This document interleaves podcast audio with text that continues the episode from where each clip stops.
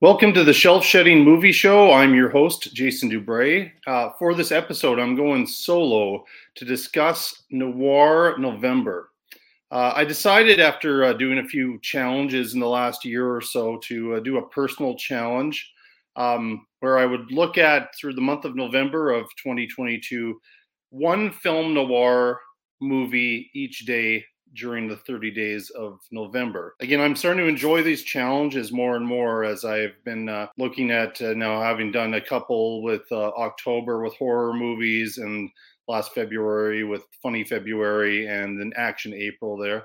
But I just decided to do this one initially fairly quietly and then as the month went on just to see if I could keep going with it. I did on the whole focus mostly on older films and in a few situations uh, just out of convenience or for whatever circumstance in each day, I did go to a more modern or neo noir uh, film instead of uh, uh, an older black and white film. But uh, I've decided to focus this episode on my 10 favorite films that I watched in Noir November. And uh, again, I, I decided not to use any of the modern ones.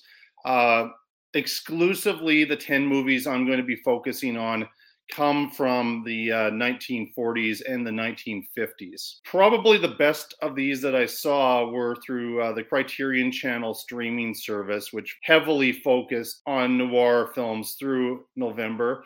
They had actually two themes. They had Noir November, same title as this episode, and they also had 20th Century Fox uh, noir films that they were uh, featuring which overlapped with the Noir November. So I ended up watching a lot of movies that Fox um, had produced kind of from the 30s, 40s, and 50s. And uh, in kind of breaking this down, I uh, I was kind of keeping track and a little bit of a rating system for each one. And all of these movies are ones that I'd probably have on a four point scale, three and a half, four star type films.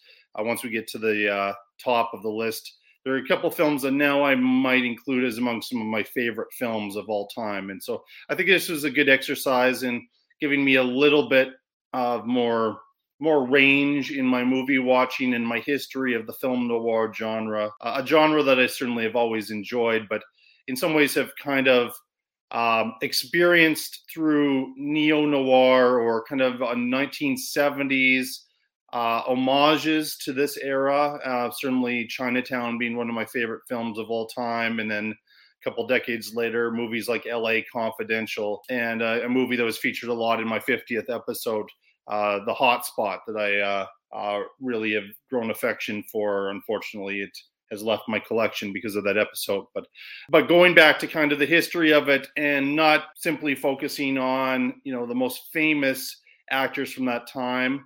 Um, Humphrey Bogart, of course, I've watched a lot of film noir uh, and Bogart films over the years. I did at one point try to watch a Bogart film. Uh, unfortunately, with the streaming service I was using, it was cutting out, and I decided to move on to a different film on, on that particular day. So um, Humphrey Bogart is not part of this, but uh, you're going to be hearing the names, some repeat names of of certain actors, just probably because of the nature of watching a lot of these on Criterion, and also because I think that these were this was kind of the uh, the genre where some of these actors and uh, some directors really shone in during uh, during their, their careers, and it was just kind of good for me to just have a whole new list of actors that I've heard about and I've heard the names and I've seen the odd film here or there, but to really kind of immerse myself in it uh, for the for the month of November here. So uh, this episode is is primarily a top ten list. I'm not shedding anything. On the whole, most of the movies I enjoyed, but there there weren't a lot of movies that I saw uh, that I regretted seeing or thought it was a waste of my time.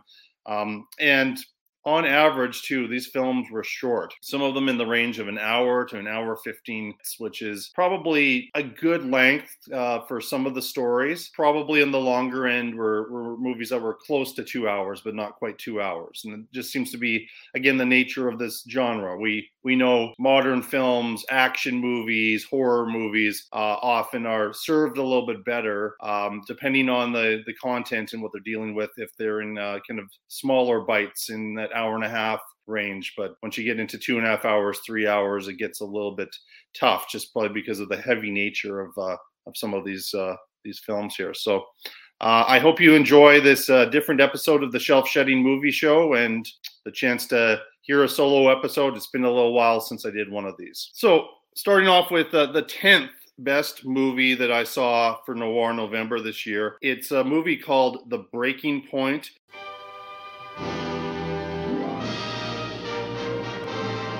I didn't believe it when you told me you were in love with him. A man can be in love with his wife and still want something exciting to happen.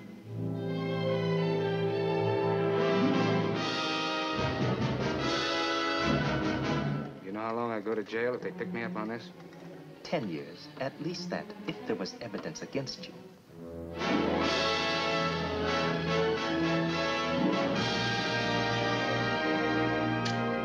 What's that for? I don't want you to know about this, no part of it. If it comes off all right, I'll tell you about it sometime. Yes, they say every man has a breaking point. But try to find it in Harry Morgan, two-fisted skipper in whose wake lies a trail of adventure that has taken him to strange places among men who live in the shadows beyond the law. Born for danger, he faced the deadly threat of guns, the greater menace of a reckless woman. Every challenge drawing him deeper and deeper into a whirlpool of hazardous intrigue. It's John Garfield as Harry Morgan, who sold his courage to the highest bidder. Patricia Neal as Leona. Easy to know, hard to forget. Where's the money for me? You'll get it tomorrow. Don't get it now. You've got it on you. They wouldn't have set a time without making sure about me. She's got something for me. We're something together. Spoils everything else for me. How do you know till you try?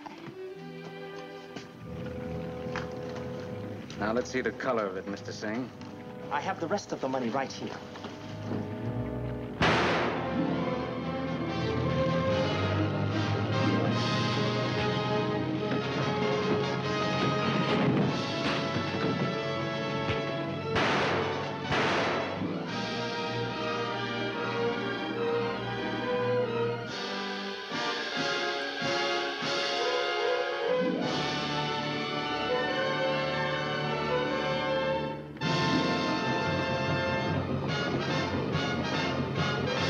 Directed by Michael Curtiz, uh, famously the director of Casablanca, a 1950 movie, and it's it's basically about a, a a fisherman who is having some money problems, and he hires out his boat to uh, transport criminals in a bit of a desperate act, which uh, leads to all kinds of problems for him later on. Star of this movie is John Garfield, playing Harry Morgan, the uh, the, the fisherman, and um, he, John Garfield's going to be mentioned quite a few times in this episode. Also in the cast, Patricia Neal, uh, an actor that I really like. My my experience with her was one of her last film roles, a movie I quite like, a Robert Altman film called Cookie's Fortune, where she's the older lady in that one, and um, she's fantastic in this.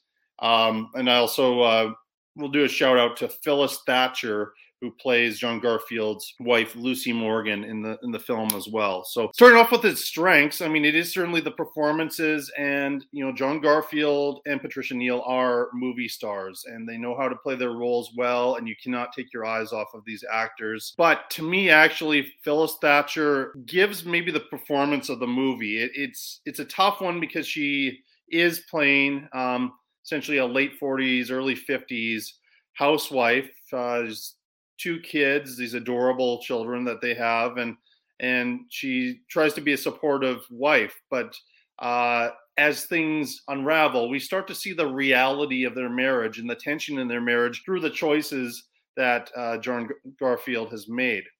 Patricia Neal um, is along on this ride for uh, uh, with these kind of rich, corrupt people, and she gets tangled into John Garfield's life. And there is definitely an attraction, as there is often in these movies, between the two of them. One of the best scenes in the film is actually when Phyllis Thaxter and Patricia Neal meet. Uh, John Garfield has problems, and he's gotten drunk in this in this bar where Patricia Neal happens to be. And then when Phyllis Thaxter comes to uh, pick him up from the uh, John Garfield up from the bar, they they meet and they encounter each other. Uh, she immediately has caught John Garfield in a lie, where he described Patricia Neal's character as this uh, rather unattractive uh, woman who was happened to be on, on, part of this trip and right away she knows that that's a problem. The two women uh, in that scene are just so good together, and and and Thaxter plays this subtext that uh, you know stay away from my man, for lack of a better term, in there, but keeping kind of this uh, surface level politeness. Uh, both actors are are amazing in that scene. Not that Garfield is bad, but he's kind of uh, uh knocked off the screen for a few minutes uh, by these two amazing uh, women. and I, I do like that her character stands up for herself. there are some, and I will point out with each of the films, some some weaknesses. This often happens. It's kind of the nature of of this type of film where our our protagonist make some questionable choices. And I don't always understand why John Garfield's character does the things that he does, which cause more problems for him um, in the end.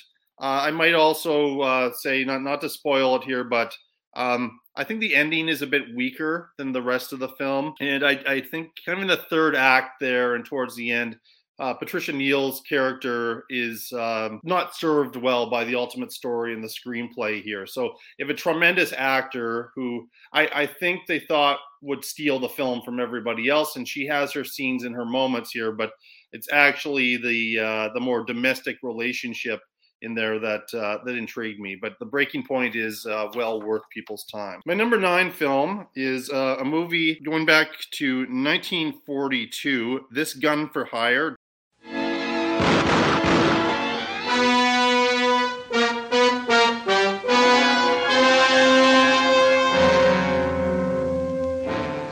Copper's girl.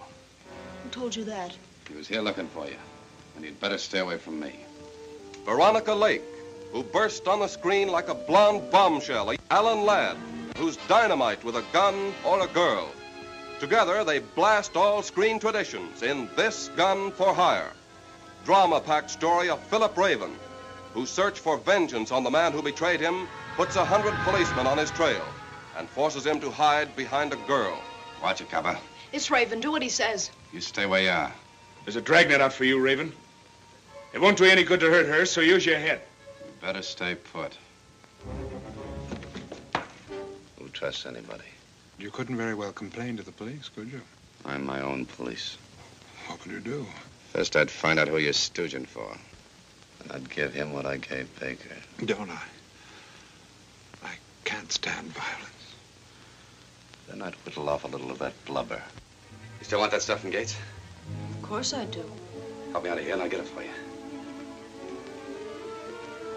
How was that hot air last night? That flag way up. Okay, I'll shoot it out with him and I hope your copper gets the first slug.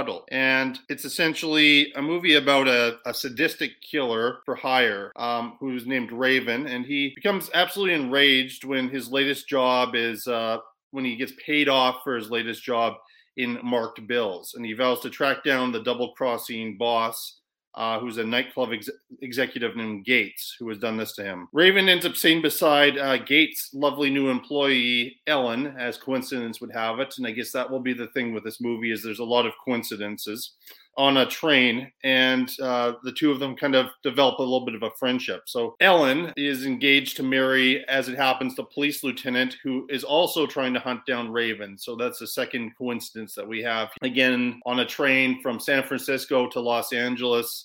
Uh, there's a lot of people in the state of California, whether this would actually happen, but if I question it too much, I guess we don't have a movie. So that's uh, that would be the drawback. Ultimately, Ellen decides to try and uh, help out this misguided hitman as he tries to hide away from the the cops and continue his revenge plot against the people who have double crossed him. Um, really. Uh, really, really enjoyed uh, this film. It, it stars a very famous actor of this time, Veronica Lake, playing Ellen Graham, central female character. Uh, our central character for the film, though, is Alan Ladd, playing Philip Raven, and he is just outstanding. The intensity that he has from the first scene that he's in, uh, right in, right up to the last scene. We start off with a very uh, elaborate murder sequence and the movie has a, a good momentum to it. It's uh, again a not a not a long sit. It's a very very solid film, and I think these the screen presence and the performances by um, Veronica Lake and Alan Ladd make the film perhaps better than uh, it actually is, and certainly uh, the kind of revenge story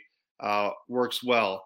I, I would say if you've seen a lot of movies, you could probably predict where some things are going to go. Maybe questioning some of the choices. Uh, like what is it about this guy that Veronica Lake's character leads that her character to take such risks with her relationship with uh, her fiance um, and the danger that she puts herself in. What is it about this guy? I think I might buy it a little bit more if there was kind of a, a romance or or something. Some might argue that there is that kind of connection, but it's not very fleshed out or explored in the film that much. So, just as far as a little bit of a, a drawback uh, to the the story, often the, the story is number one in these film noir film noirs from from the the 40s and in this this particular era. But in this case, I think it was just the the the the acting and the movie star quality of the performances put this film uh, kind of a notch ahead of uh, of some other ones that I was looking at for this top 10 for Noir November. Uh, this Gun for Hire is well worth your time uh, if you're able to find this uh, film that I don't think a, a, whole lot of people have seen. And maybe if you're a Veronica Lake fan, you might know about this one and, and have checked it out. But like all the ones I'm going to be talking about in this episode, I, I would encourage you, if you're a fan of this genre, to check it out. Okay, my number eight film. This one's tough for me because I really feel like if there wasn't one element in it it would be much higher on this list. Definitely might even be in the top three, top two or three, if it wasn't for this one element. Uh, this film is called The Naked City. Behind the naked walls of this city, New York City, there are eight million stories. This is one of them. It starts with the murder of a girl named Jean Dexter. You have seen a thousand murder stories, but this one is different because this is the story of a live city, not a dead girl. The repercussions of this murder will change a dozen lives. In the homicide squad, good men will run every risk to hunt down a bad girl's killers. In this case, guided by the star of our story, Barry Fitzgerald. Lovely young girl, isn't she? Yeah. Lovely long legs. Yeah. Keep looking at him. Pleasure. What does a manhunt uncover? Lots of things you'd never suspect. A wife's fears, I don't like it every time you strap on that gun. A mother's hate. No bright lights for her now, is there? She's at rest now. I hate her. I hate her. Look! Hey, look! Frank, I love you. I'll marry you now, tonight. But say you're lying about Jean. If you're a thief, I'll stand by you. I'll... I'll go to prison in a pig's eye, I will. Those things were presents. Presents.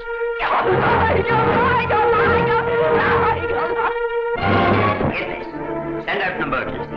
Rush every available spot now. Block off the streets around it.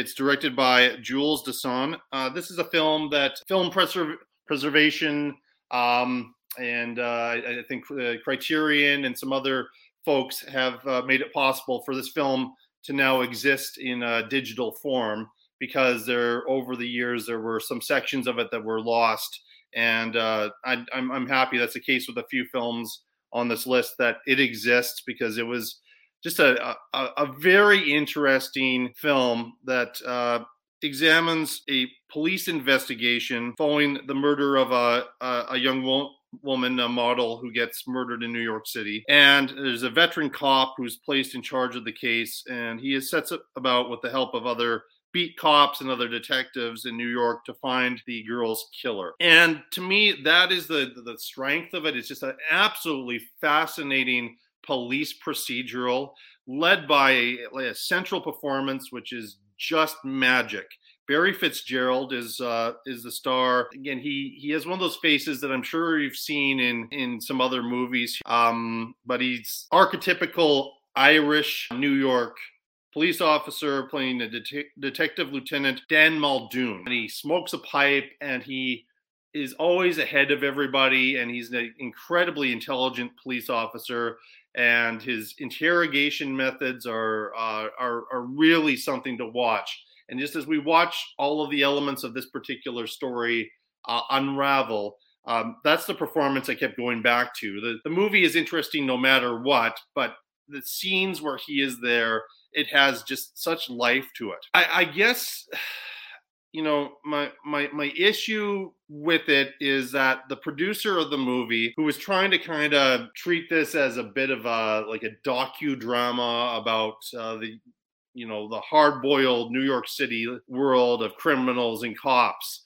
uh, decided to provide some voiceover narration. Now voiceover narration again is part of the film noir genre. No no judgment no criticisms with that at all. But it's over the top where there are points where this producer starts to do the internal monologue for different characters as the story is being told. Not very subtle, uh, and it actually took me out of the movie in, in, places, and enough so that I had to not like knock this several places back. Even though to me it's still a a, a strong, strong film. I, I, just wish they had cut back on that a, a little bit. I mean, if you want to have a narrator, that's fine. If you want to have one of the characters narrate part of the story that is also fantastic. I i, I really i really like those choices and that that when it, when it's in control like this but this was just this was too much and it was almost spoon spoon feeding the audience uh, at points and i don't know if they thought it was going to be building suspense or tension or what, but it just simply did not work. So sadly, that that is a bit of a, a blight for me um, with that film. I, I still appreciate it uh, a lot, and you know, if there was a version without that and just let what's happening on the screen happen or limit that that narration, it, it would ultimately be a, a better film. This is definitely a film that is known about and loved in film circles for sure uh, and for good reason. But I, I do want to focus on the positives here. Barry Fitzgerald's performance is terrific, and this is like a wonderful character actor role. He he leads this film well, and uh, through all the twists and turns of this of this story, and uh, a, a thrilling climax with a a chase leading up to a character kind of moving up to like the top of the Brooklyn Bridge is it's just a, a fantastic uh, way to sort of wrap up the film. Uh, it's not a long film again, and it is worth people's time if you can stomach uh, the unnecessary uh, narration throughout. And it's just again, it's too bad it's in there. But point made. It's uh, it's a it's a just a solid film and uh, one of the better police procedurals I've, I've I've ever seen. To be to be honest, and just kind of bogged down by a little bit of a convention at that time that was taken a little bit too far there. But people should check out The Naked City. Okay, my number seven choice. This is a film I've always seen the cover for, and I've I've wanted to see, but I, I had hadn't had the chance until this month. And it, it's a film called Brute Force. Here, behind the grim walls and bristling battlements of Westgate Penitentiary, live the men of our story. You would call it a prison, but to those who know, it is one big human bomb ready to explode. Here are the conflicts and hates, the desires and dreams of men who chose to live by brute force and now are chained by it. Burt Lancaster, star of The Killers, ruthless ruler of the mob inside. Nothing's okay. It never was and it never will be. Not till we're out. You get that? Out. Hume Cronyn, a rat in uniform. I'm the only one who can help you. Captain, I'm a cheap thief. I know I'm a failure. But I'm not an informer. Charles Bickford, trusted, but not too far. That's right, Captain. Like the book says, we always get what's coming to us. All of it. And the women on the outside. Yvonne De Carlo. Promise me you won't come here again. If the police should find you. Ann Blyth. Every time you walk out that door, I'm afraid you're never coming back. Ella Raines. All my life, the one thing I really wanted was a fur coat. Anita Colby. Brute Force. The stark, savage, searing drama of killers behind bars, fighting to get out to the women they can't be sure are waiting.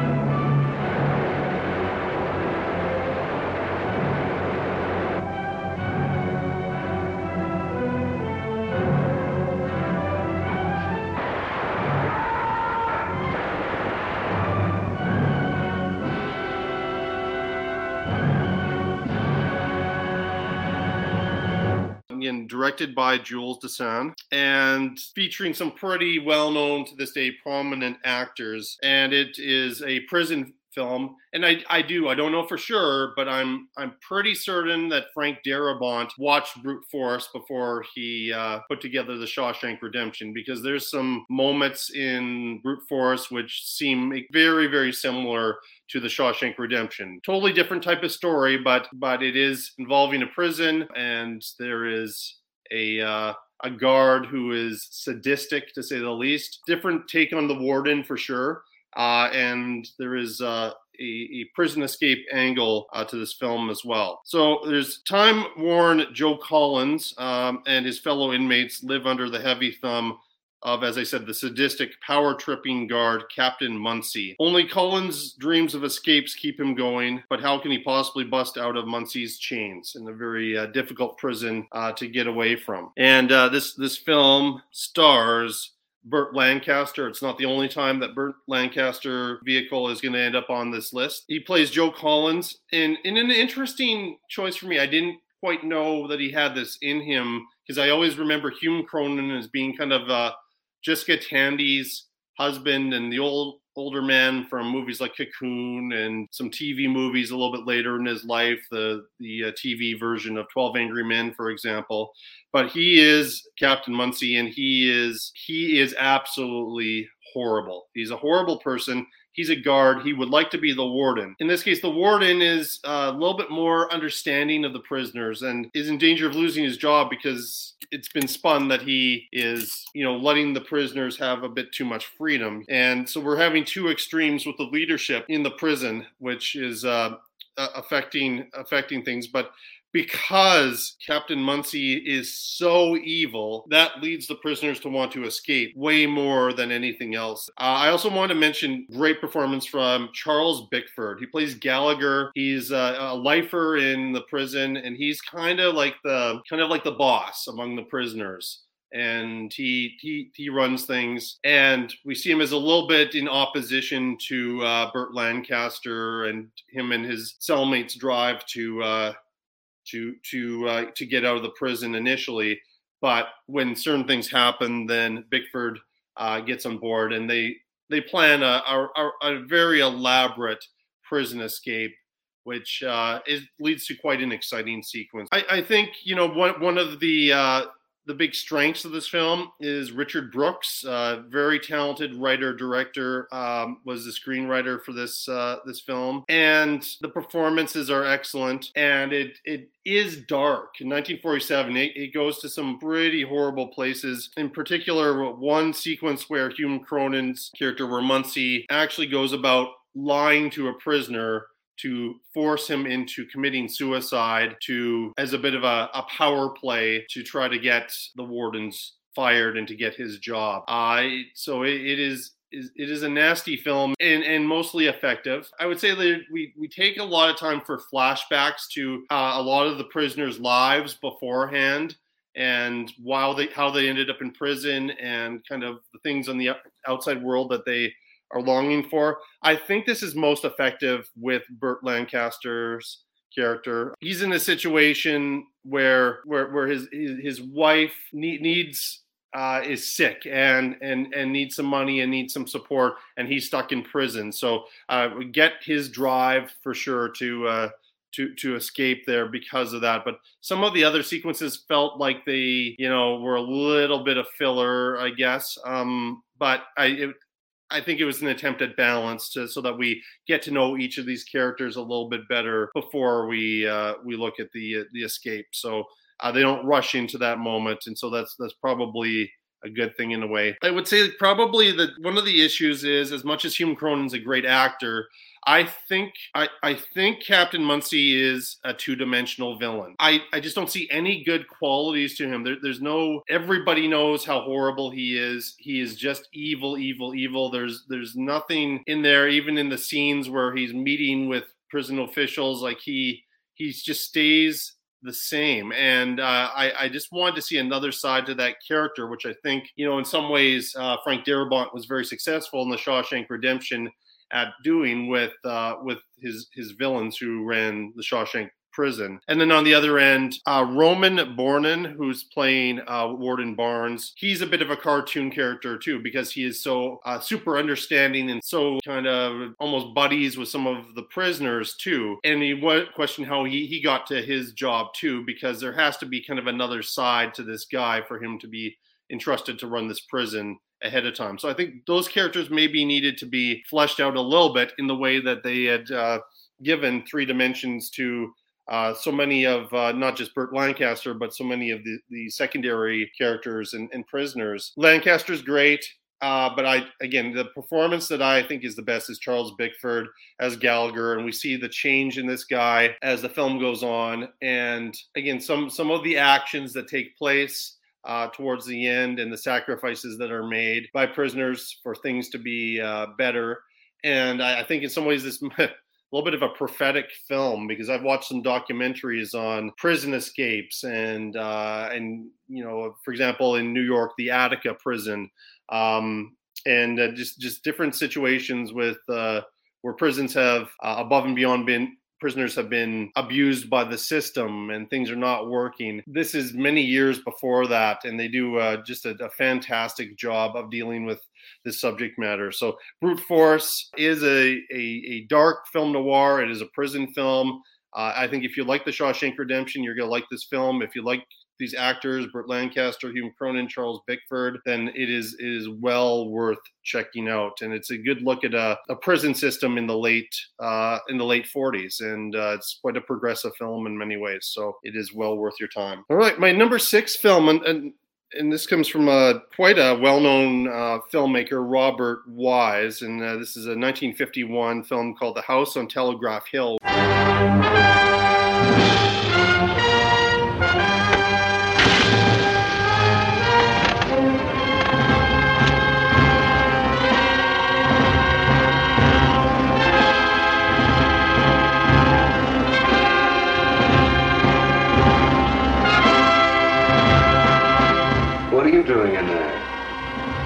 I. I was just looking around.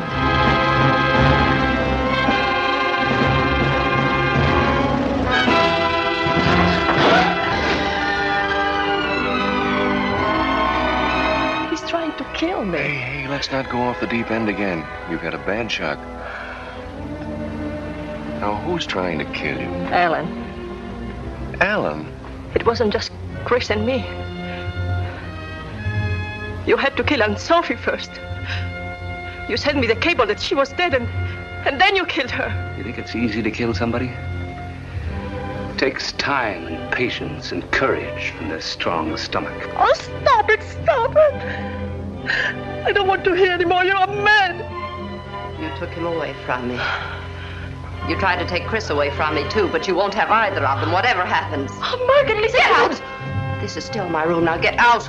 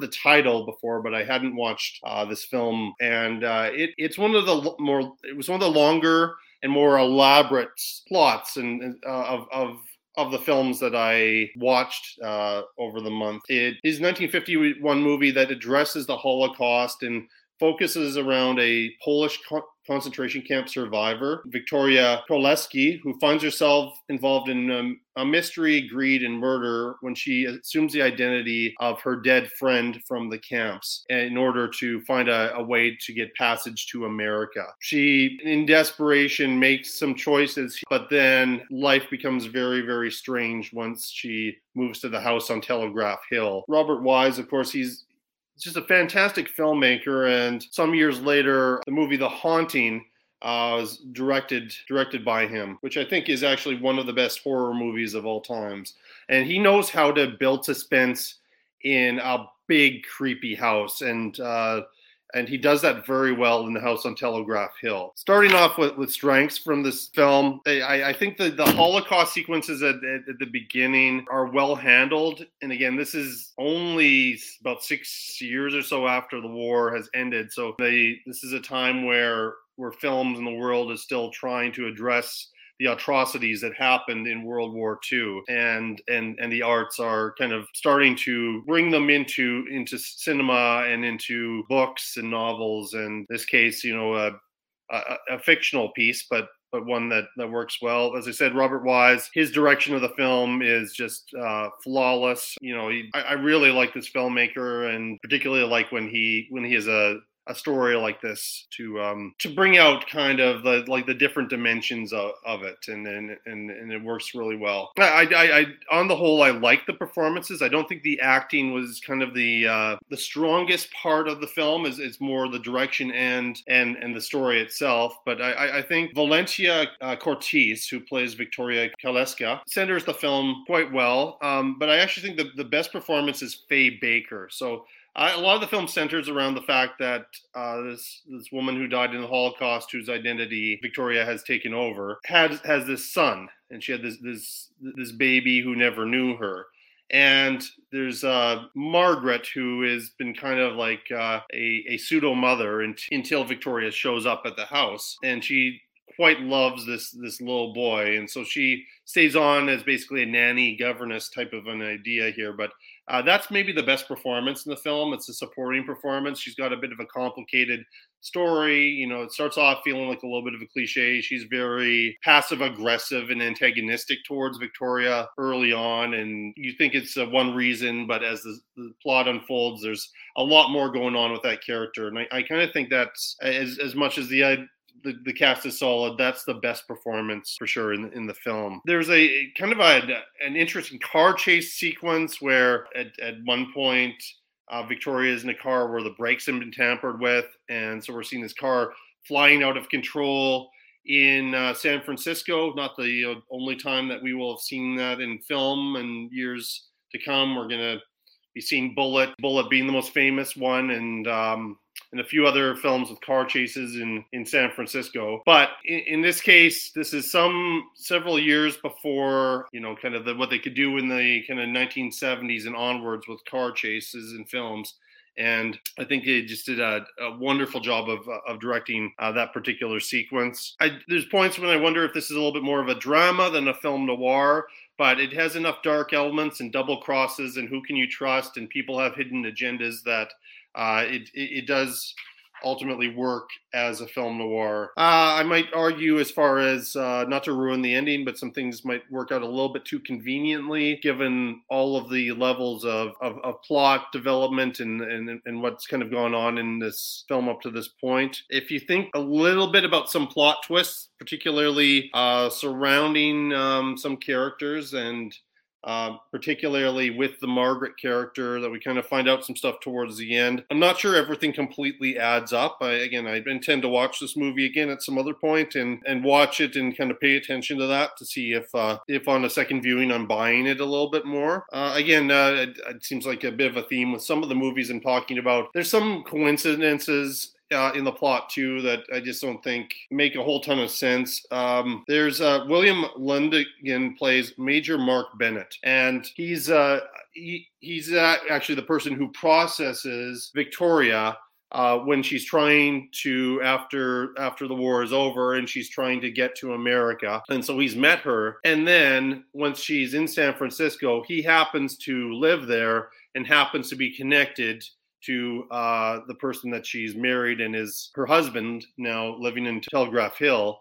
And again, of all the people in the world over in Europe, and then to encounter him again, and he's really close to the family in this situation. Uh, I again, I, I've again, if I'm fighting the movie, I'm going to be fighting it on that point, but then I'm probably not going to be having uh, as good a time with it as I did. But uh, just the level of of suspense and there's some creepiness to it and the car chase and the just how well handled it is uh, the house on Telegraph Hill is well worth your time, and definitely uh, there, there's a reason that that title rings true for those who are film fans. And I'm glad that I have now watched it and can vouch for it as being a just a, a, very strong film and uh, one of the best uh, that I saw this month. Okay, my, my, number five film. This is the second uh, movie that stars uh, Burt Lancaster. Um, the Sweet Smell of Success. Lancaster as J.J. Hunsecker, world famed columnist whose gossip is gospel to 60 million readers. Tony Curtis as Sidney Falco, the kid who had ideas about taking over. But we happen to know I'm your star pupil because I reflect back to you your own talent. I'd hate to take a bite of you. You're a cookie full of arsenic. Don't turn your back on him. You might find a knife in it. This is their story, and that of the big shots and big names who worship the sweet smell of success. Along Broadway, throughout Hollywood, down Wall Street, on Capitol Hill, sweet smell of success. We're friends, Holly. We go as far back as when you were a fresh kid congressman, don't we? Why is it that everything you say sounds like a threat? Maybe it's a mannerism, because I don't threaten friends. But why furnish your enemies with ammunition? And here you are, out in the open, where any hep person knows that this one is toting that one around for you. Sidney is a great salesman. He'd sell anything to get there. Just ask his girl. Sidney, I don't do this sort of thing. What sort of thing? This sort of thing. You need him for a favor, don't you? Well, so do I. I need his column tonight. All you think about is yourself and your column. You see yourself as some sort of a, a national glory. To me, and lots of people like me, your, your slimy scandal and your phony patriotics, to me, Mr. Hunsecker, you're a national disgrace.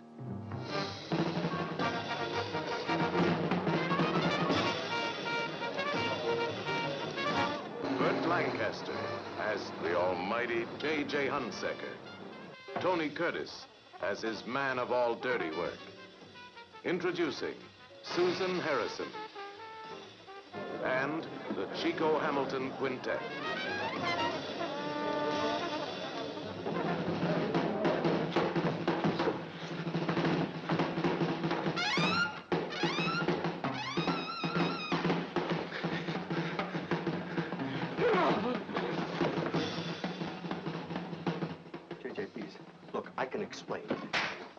Put your hands on my sister. JJ. Jake. I didn't do anything. Stop!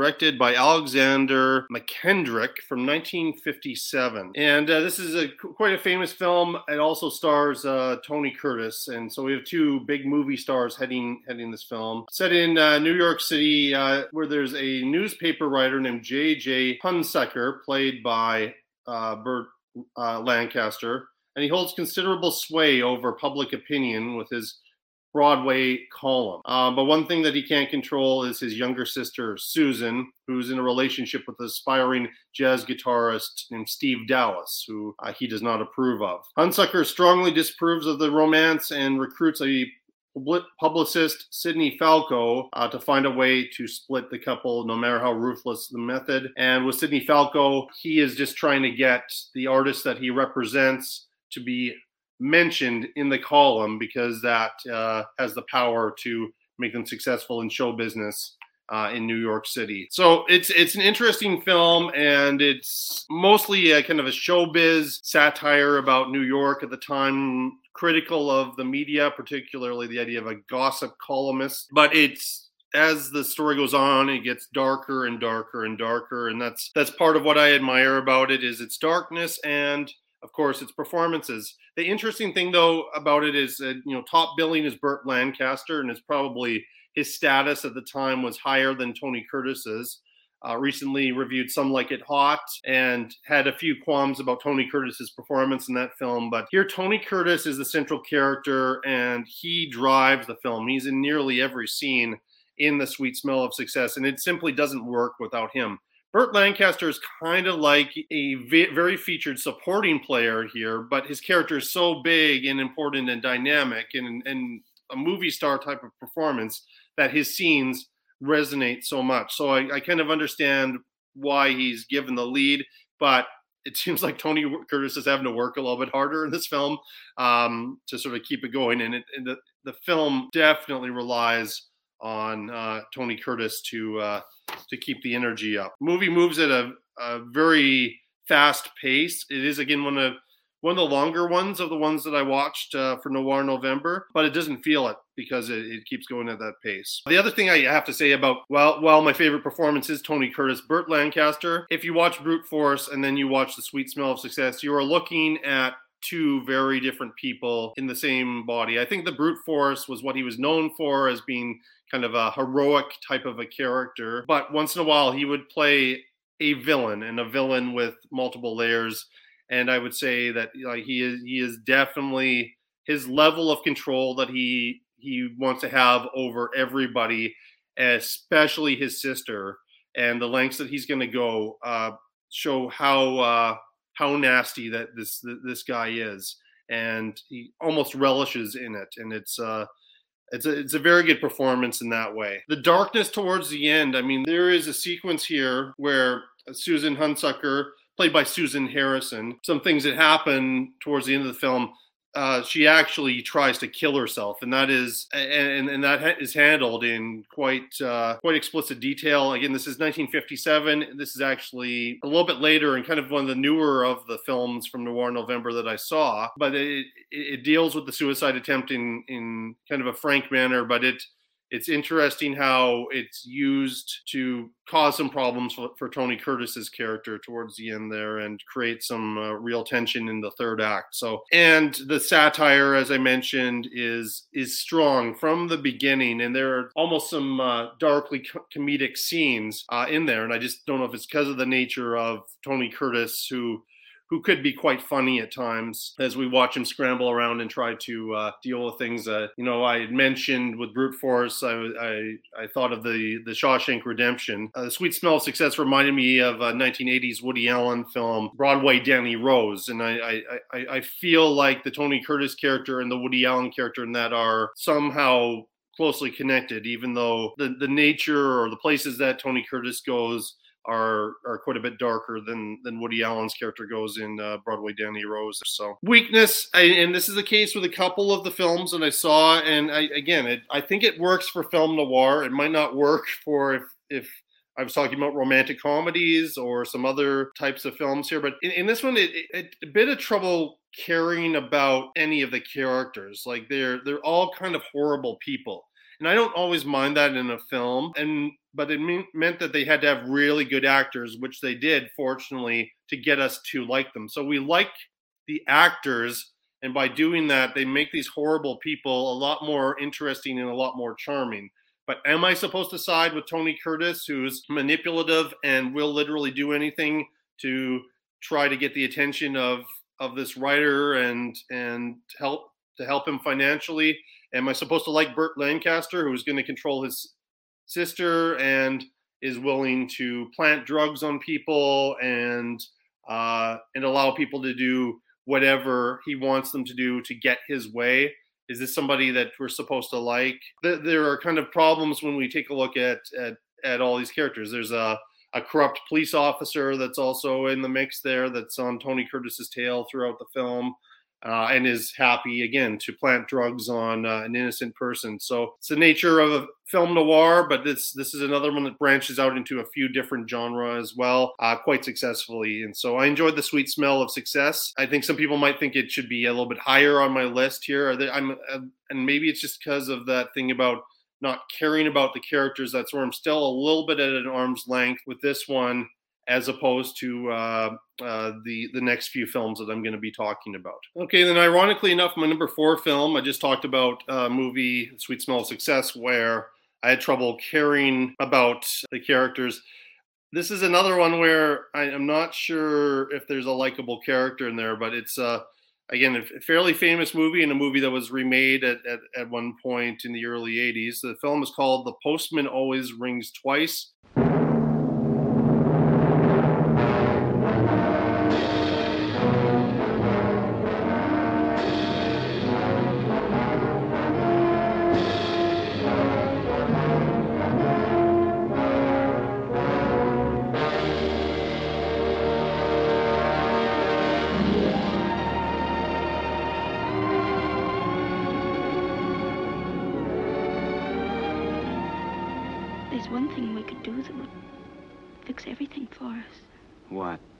For something to happen to Nick?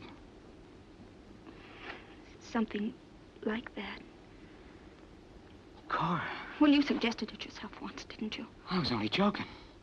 Were you? Yes, I was. Or had you started to think about it a little? Maybe I said it, but I didn't really mean it.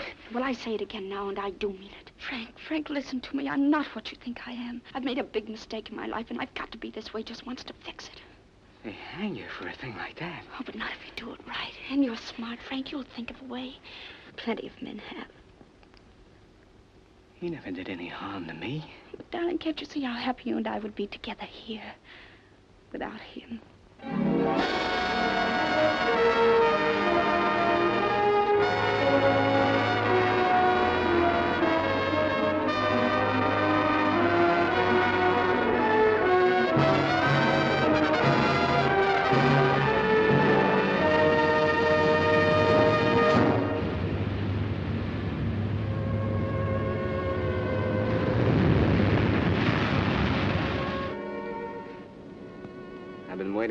Time for that kiss.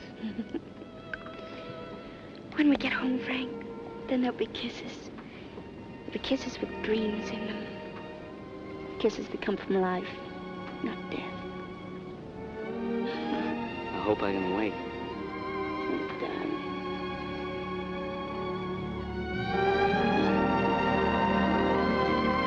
Frank! Look out!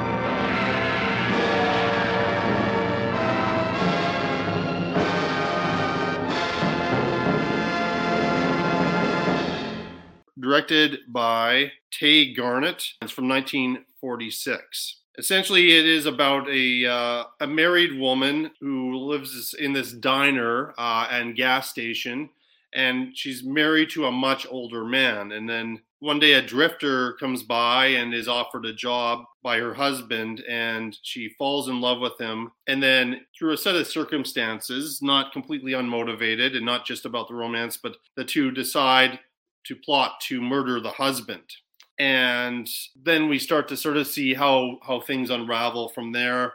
Uh, I, I do like films like this set in a, a, a small town setting and in kind of a, a gas station or or a diner or that kind of thing, and kind of watch how uh, how the movie unfolds. John Garfield's been mentioned uh, several times. He's he's the drifter. Uh, Frank Chambers, um, Lana Turner is the biggest movie star in this film, and she plays Cora Smith, the wife. And Lana Turner does give a very, very good performance. There were probably my top two as far as femme, femme fatales in, in here. I also, uh, Cecil Kellaway uh, plays um, Nick Smith, and uh, he is the uh, he's the the owner of the restaurant, diner, and the and the gas station. And I what the problem is essentially here, I guess that you know John Garfield is this drifter criminal. Cora Smith, Lana Turner, is finding a way, trying to find a way out of this marriage, and um, you know, initially kind of wants wants Frank out of her life because she knows that she's attracted to him, and this is going to lead to some dark places. But when you look at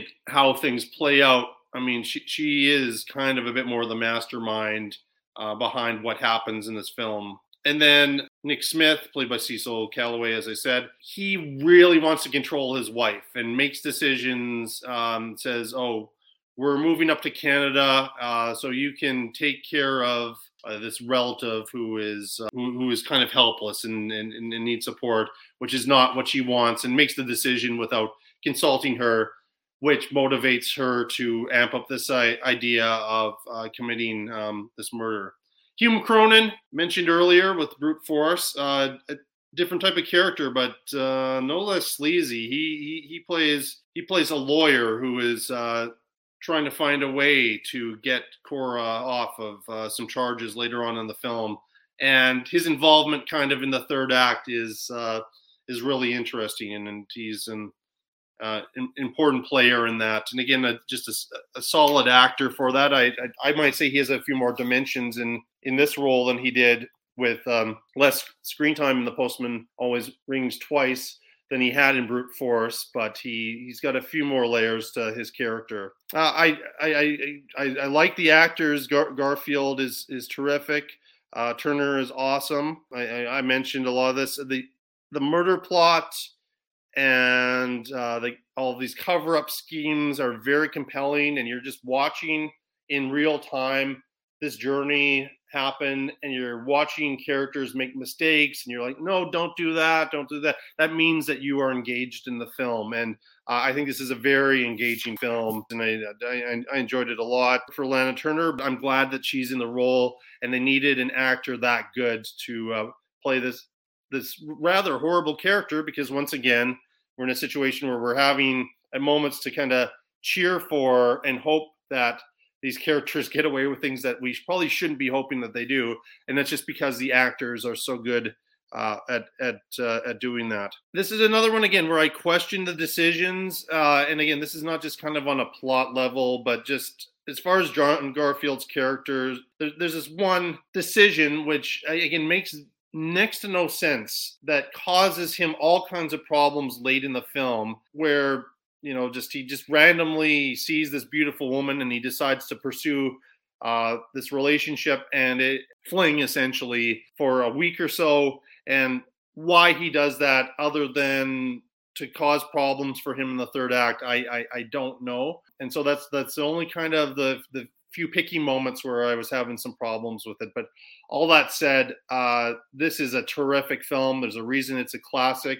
I have yet to watch as much as i, I love the actors involved, um, Jack Nicholson in particular, I think will be, uh, I'm sure, is quite good in the remake. But I have never watched the remake of The Postman Always Rings Twice. I, I'm curious to explore that at some point, but I'm glad I saw the original first, and I uh, I really really enjoy this film, and it is number four on my list. Okay, so earlier I had mentioned that I did try to watch a Humphrey Bogart movie. It was actually on the last day uh, on November the 30th.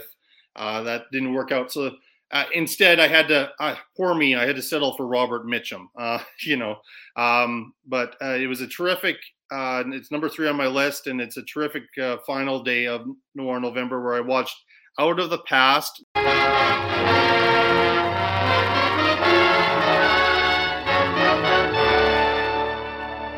been a lot of places, haven't you? One too many. Which did you like the best? This one right here bet you said that to all the places. Please tell me, Jeff. Well, our friend Markham lived in New York. He worked with a sort of stupid, oily gent by the name of Jack Fisher. We called ourselves detectives. Find her, Jeff. Bring her back. What happens to her? I won't touch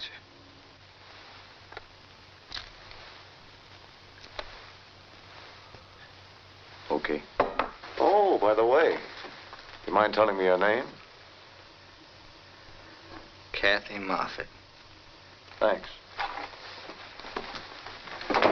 And then I saw her coming out of the sun.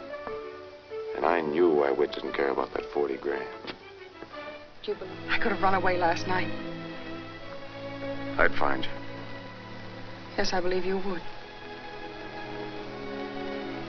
You're glad you did? I don't know. I didn't know what I was doing. I, I didn't know anything except how much I hated. But I didn't take anything. I didn't, Jenny. Won't you believe me? Baby, I don't care. Beat it. Look at all the angles. You know Whit and you know how far he can reach. So just pay me off and I'm quiet. But use cash. Don't try to pay me off with pitch handed to you with this cheap piece of baggage.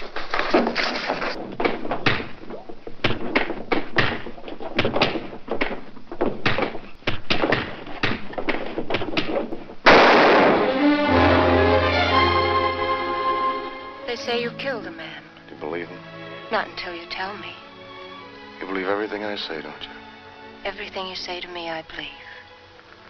You know, a dame with a rod is like a guy with a knitting needle. What's he doing here?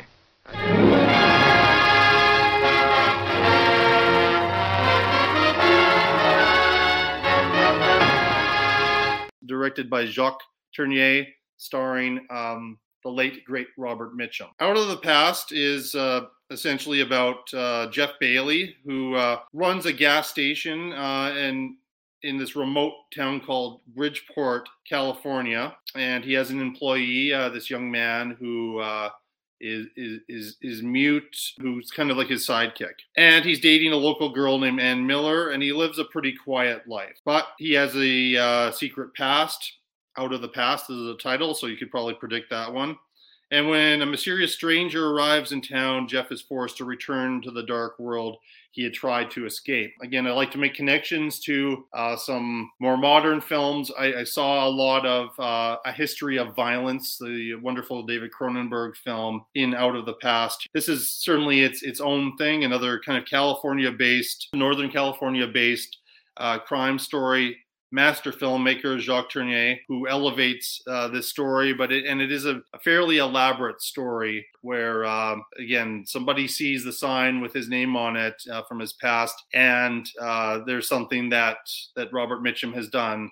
That has caused problems. The other big name movie star is Kirk Douglas. Kirk Douglas is a very fun villain in this piece. He's he's a he's a bit of a you know criminal boss, very successful guy, and as we find out in the exposition, which I guess that's my biggest criticism is there's a bit of a, a clunky way that they handle the backstory. It's has to do with Mitchum um, confessing to his girlfriend what his past is while they take this car ride, and then we're watching the whole for probably about 20 minutes the whole story of um, what happened here, where Mitchum was hired by Douglas to find Douglas's girlfriend who's who's run off and then when he finds her, he falls in love with her. And the girlfriend is played by Jane Greer, uh, playing uh, Kathie Moffat. And then he tries to pretend and cover up the fact that he's found her and that they've started a romance when Douglas and uh, his henchmen come along to sort of see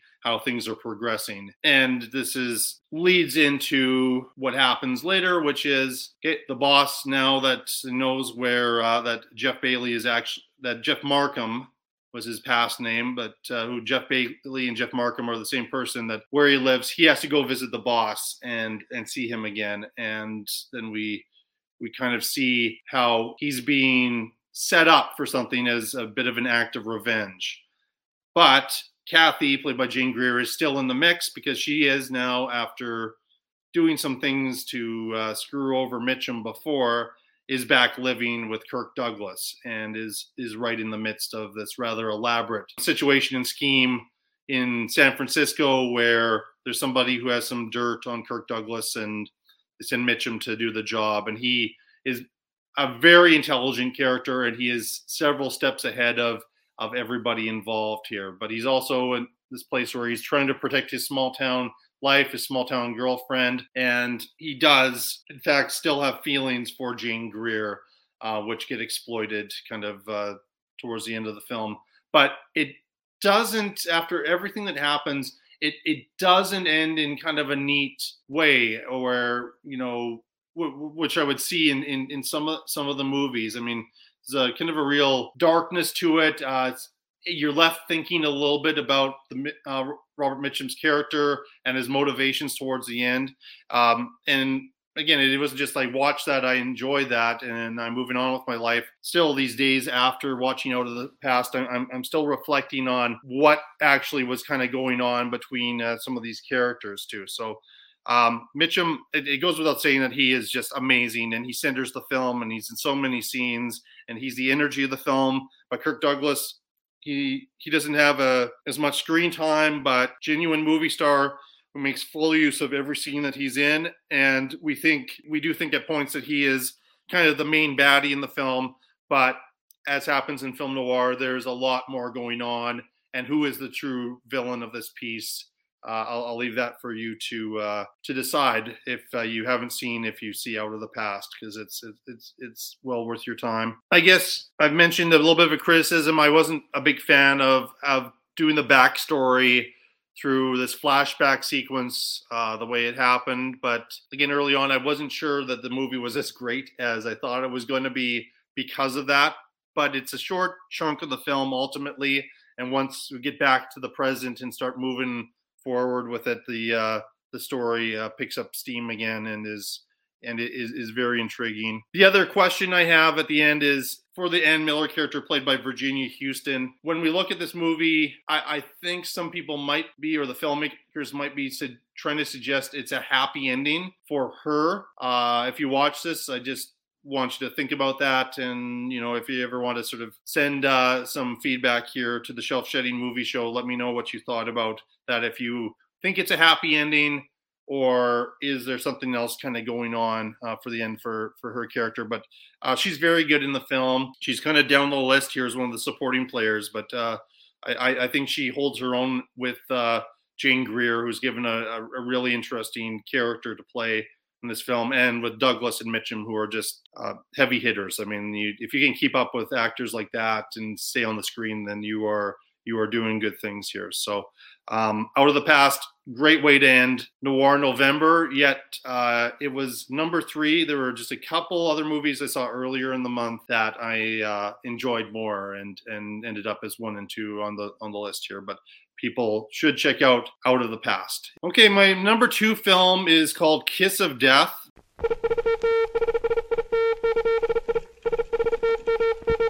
Good evening, Mr. and Mrs. North and South American, all the ships at sea, let's go to press. This is Walter Winchell, broadcasting from Hollywood. I just came from a projection room at 20th Century Fox Studios where I saw a picture of my town, New York, and my time now. Ladies and gentlemen, the title of this moving picture is Kiss of Death. In underworld lingo, kiss of death can be many things, none of them good. A pat on the shoulder from a pal that turns into a bullet in the back, or a kiss from a woman's warm lips that sends the victim to the morgue. Like Boomerang and the house on 92nd Street, this one has authenticity stamped all over it. It is red meat. It is factual. It's a close-up of the tenderloin in action. Its tempo is terrific. And its story is that of a squealer. In underworld code, a squealer is marked for death. One man sneered at the code, squealed, and didn't die. That's what makes Kiss of Death such a gripping and exciting moving picture. Kids like to have fun. We'll all have some fun together. You and me and your wife and your kids. Touch my family and you'll hear singing like you never heard before. Go on, beat it. Nick, he's a three-time loser now. All we've got to do is catch him with a gun on him, and we can send him up for life. And suppose he don't make a mistake. He didn't the last time. You made the mistake. Sooner or later, he'll trip himself up. They all do. You've got to trust me. I'm through trusting you, the police, or anybody but me. There's only one way to get Udo, and that's my way. If you like action as I do, with entertainment, you will find it here. This one was written with a machine gun.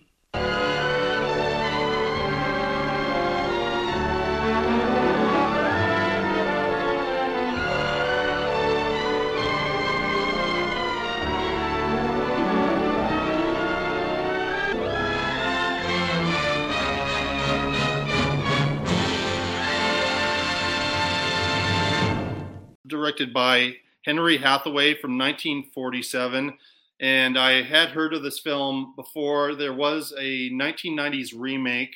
So this is the case, unlike with the Postman Always Rings Twice, where I saw the remake before I saw this one. It's been a long time since I saw it. I remember enjoying the remake. It's David Caruso and Nicolas Cage in it, and I think it's like quite a wild film. And I'd love to get a, a hold of it. I don't own it or anything uh, to to revisit it someday. But um, the superior film is the older Kiss of Death from 1947. And essentially, we we have an ex-con who is trying to go straight, doing everything in his power to go straight, but uh, he must face this uh, crazed criminal who is out for revenge um, and is ultimately out for revenge for him.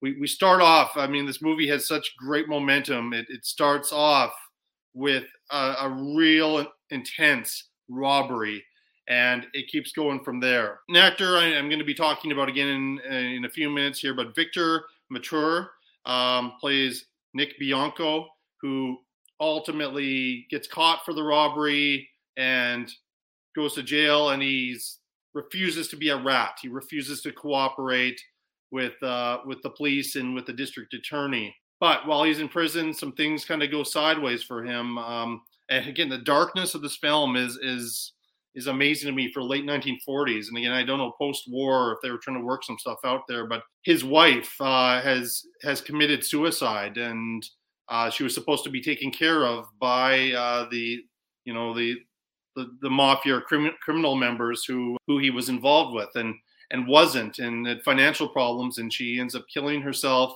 and her kids are sent to the orphanage, and all of these things are revealed to him and this then changes his mind and leads him into a place where he he is willing to dig up some information on on some criminal personalities. And and once again we we mentioned richard widmark here because tommy tommy udo is uh, the most colorful uh, nasty sociopathic uh, villain i think we probably saw in in the month. And this is essentially who Nick when he gets out hangs out with and then and then rats out and then uh, a a trial where he actually testifies. Um, it goes sideways and and Tommy is released and is not actually given pris- prison time, uh, which needs leads Nick and his kids and uh, their former nanny who, who becomes his new wife leads them to kind of go into hiding here. But uh, there's there's ways that he can be found and soon kind of realizes that the police and the district attorney can only protect him so far, and he needs to take uh, these actions into his own hands. And it, it's just a thrilling third act, which is it was already a thrilling film for two thirds of it, but um, and, and just a just an amazing those two performances. But uh, Victor Mature, who um, uh, again now is on my list of uh, he maybe among some of my one of my favorite actors now that I've seen a bit more of his work this this past month, but plays the complexity so well. And uh, again, the the scheme he comes up with towards the end, uh, and it, it, it leads to almost like a just an amazing choice towards the end. That again, people may see some things coming with this. Uh, I, I, guess if you've seen movies like this, it's some some things are a little bit predictable, but I, I just simply do not care because it's such a compelling film. Like I have very few negatives about this. Uh, quick shout out, Karl Malden, who would show up in a lot of these films, Canadian actor, plays a, a, police officer in the film as well. So I just wanted to mention that. Kiss of Death is a must watch. This is my, my top two here are now among some of my favorite films of all time here. So Kiss of Death is as good as its reputation, and people really do need to check it out. It is what film noir should be. And this is this would be if I was teaching a class on film noir, I would show this one as a as a perfect example of of when everything works well. The the the the writing, the directing, acting, the star power, the characters, the tone, everything about it is, is excellent. So please, please, please check out Kiss of Death. Remarkably, it is number two. If I hadn't have had an emotional connection to another film that I'm about to talk about, it may have been number one for me for uh, Noir November. And then we come to number one. To me, this is the the closest film to perfection that I saw in Noir November. It's called Cry of the City. The story of the ruthless killer, known as Martin Rome, is the most penetrating cry ever to rise from the sidewalks of the world's greatest city, New York. Thousands of readers of this best-selling novel, titled The Chair for Martin Rome, were thrilled by this shocking story of conflict between law and lawlessness. Now all of its stirring scenes are reproduced on the screen in Cry of the City, every one of them filmed in its actual locale.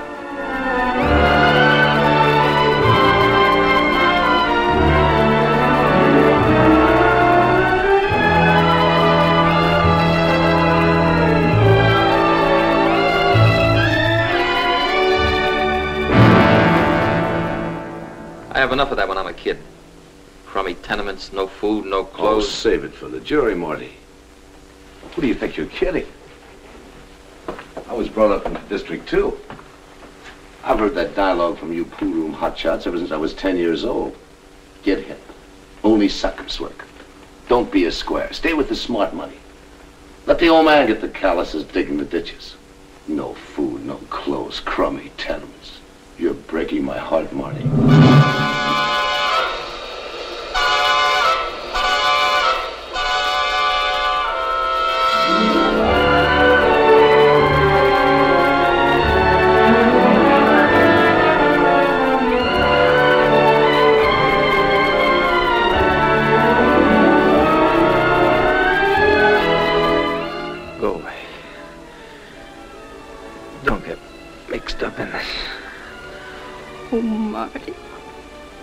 Why did you have to shoot? Why did you kill? Get his gun. Stay where you are, Tony. There won't be any shooting in this house as long as Mama's here. I'm a little disappointed in you, Marty. You're a big boy now. Pretty funny fella. You don't think I'll shoot? Just make a move, Candella, we see.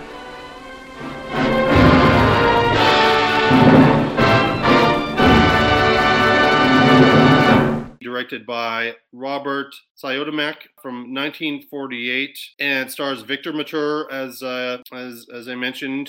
He was a ex-con criminal in the previous film. This film he gets to be a police officer. And Richard Conte in a near perfect uh, performance as Martin Rome. And when we start off the film Martin's in the hospital. Uh, he's been shot uh, he is a lifelong criminal and he has now committed the ultimate crime. He has kil- killed a police officer. So, because of that, the police are going to make his life horrible. As it turns out, he has this uh, younger girlfriend uh, who comes to visit him in the hospital, and there's some other criminal personalities and this shady lawyer who come in and want him to take the rap for a crime he didn't commit. And if not, then uh, some things are going to be happening where this young girl is going to be implicated. And that's enough of a motivation for him to get healthy and find a way to get out of prison and to do what he needs to do to try to save this girl. But his counterpart is Lieutenant Candella, played by Victor Mature, who is also very well known in this Italian American neighborhood and the film just does such a great job of the commun- community of italian americans at that time in new york city and how everybody knows each other and in the sense like that you know um, we, we, we look at essentially the criminal's family but that this police officer is almost like a son to this mother as well because he comes around and pays respects to her but he also knows that he's going to have to track down this guy, get him into prison, and he is a good cop, but he's in a dangerous situation. And we see the good points of of Martin's character, and he, but there's no doubt he is a killer now.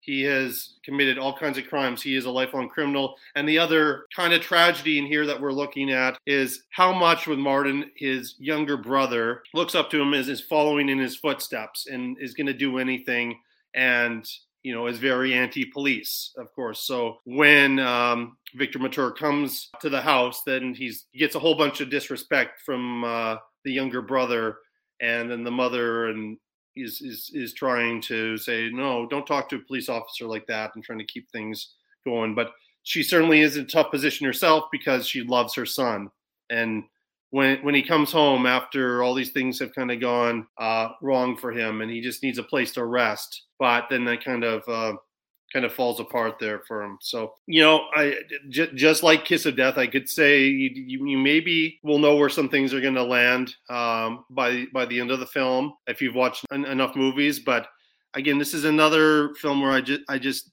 like, like a great Scorsese film or the best of Coppola or De Palma or any of those those, great filmmakers of uh, you know late 60s uh, throughout the 70s and onward who deal with uh, crime and, and, and, crime in New York City. The, the story is just so so good that you don't care if you can kind of figure out where, where things might go. But this this back and forth between the Italian police officer and the criminal is uh, as compelling as a movie like Michael Mann's Heat with Pacino and De Niro facing off against against each other. Again, I, I, I like how the characters are, are are fully realized in this film. The the love you you just feel the love of these characters and you know uh, kind of a small role for the girlfriend, but there's reasons that she is in love with this older man. You get it, but with Conte's performance, it's such a great balance because we we kind of feel sorry for him and we're going along with him but there are points when you see like no this guy is a criminal. This is a bad guy. We are not supposed to be siding with him. And in the climax there's some actions that he takes where we completely and totally now can say all right no like we we've been cheering for this guy and certainly he's not the the most evil character in in this uh, and he's part of this you know ongoing cycle of crime that's going on in his family for sure. But he he is a bad guy. Yet we like him and we see his good qualities as well. And to me, that that is just when a film, as particularly this time, 1948, can achieve those levels, then it is something special. And maybe I'm overly enthusiastic about Cry of the City because I hadn't really heard of it before looking at uh, some options for film noir November here and it completely and totally exceeded my expectations to the point where I was, I, I felt emotional and felt like I had been through just something, something that had had changed my life. That's how good it was by the end, and it was as as as good as any of the great crime films that I've seen and are among my favorite films of all time. So after I saw Cry of the City, it would have had, had to have been something pretty special that would have uh, moved it out of first place and I didn't. Some came close, but uh, it, nothing nothing got quite to the level of Cry of the City for me. It was hands down my favorite film of uh, Noir November. I think this should be a classic. Uh, I, I, think this would is a movie I should have heard of before, kind of like some of the others, like Brute Force and um, Sweet Smell of Success, and The Postman Always ring, Rings Twice. Uh, but I, I, I hadn't, and I'm I'm so happy that I have seen it. So I cannot recommend highly enough Cry of the City from 1948. If you ever get the opportunity or find a way to, to watch Cry of the City, do it, as I've been saying about uh, all 10 of these movies. So thank you so much for uh, joining me for this different type of top 10 episode and focusing on film noir. I, I, really enjoyed doing this kind of quieter, more personal challenge, not one where I was kind of posting about what I was watching on uh, on on social media as much as I've done with some of the other ones. And I, I just wanted to get something out there for for the show on this um, because I had such a great time with it and just promote some movies from the 40s and 50s. I think it's good to take a look at the history of cinema and, and, and look at some older movies and contrast it with some more contemporary ones to kind of see where we're at in uh, this ever changing time for uh, for movies. Before I go, as usual, please uh, support some other uh, friends of the show with their podcasts. Uh, Rank and Review, Schlock and Awe, Film Feast, and A Lifetime of Hallmark, all, all friends of the show and all great podcasts to listen to. And um, I'm looking forward to producing a few more episodes uh, over now and as we start to move into 2023. And uh, I, I would still encourage people to be be safe and to be kind uh, to one another and seeing like this wonderful array of films that I watched this last month. I just love the movies And I would encourage you to please continue supporting the movies through whatever means you can and go to movie theaters. In the next few months, there's going to be some really exciting releases coming up. Thank you for listening to this special episode on Film Noir. Take care.